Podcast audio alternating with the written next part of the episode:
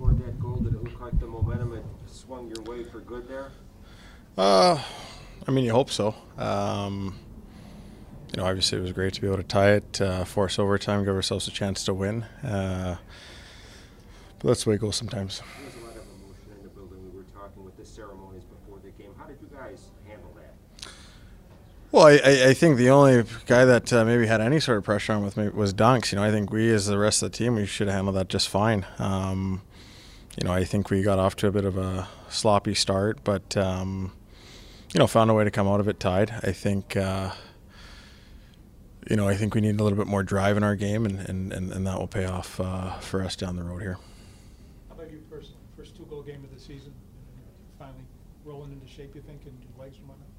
Yeah, you know, the last couple of games, I thought I've had good legs, but I haven't really gotten a lot of opportunities or clean looks. And tonight, I you know, finally got some pucks towards the net, which is a big part of my game, and was able to get rewarded.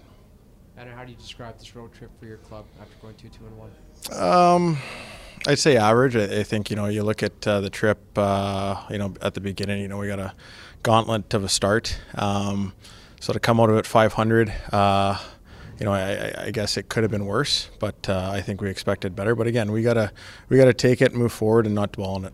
In a couple of your losses, though, you guys really showcased some positives. Is there a lot to build off of out of this road trip? Yeah, I think we know how we can play. I think we need to continue to add that drive and that grit to our game and simplify a little bit, because when we do that, we have success. So I thought we got away from that a little bit tonight, but we'll have to find it come Saturday. Thanks, guys.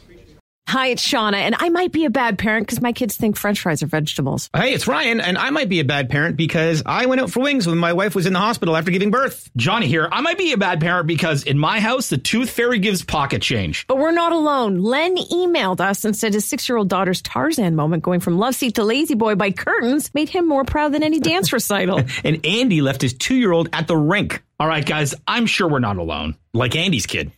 For stories and confessions like this, make sure you check out our podcast. It's called Bad Parents, and it's available wherever you get your podcasts. I left a glove at the rink.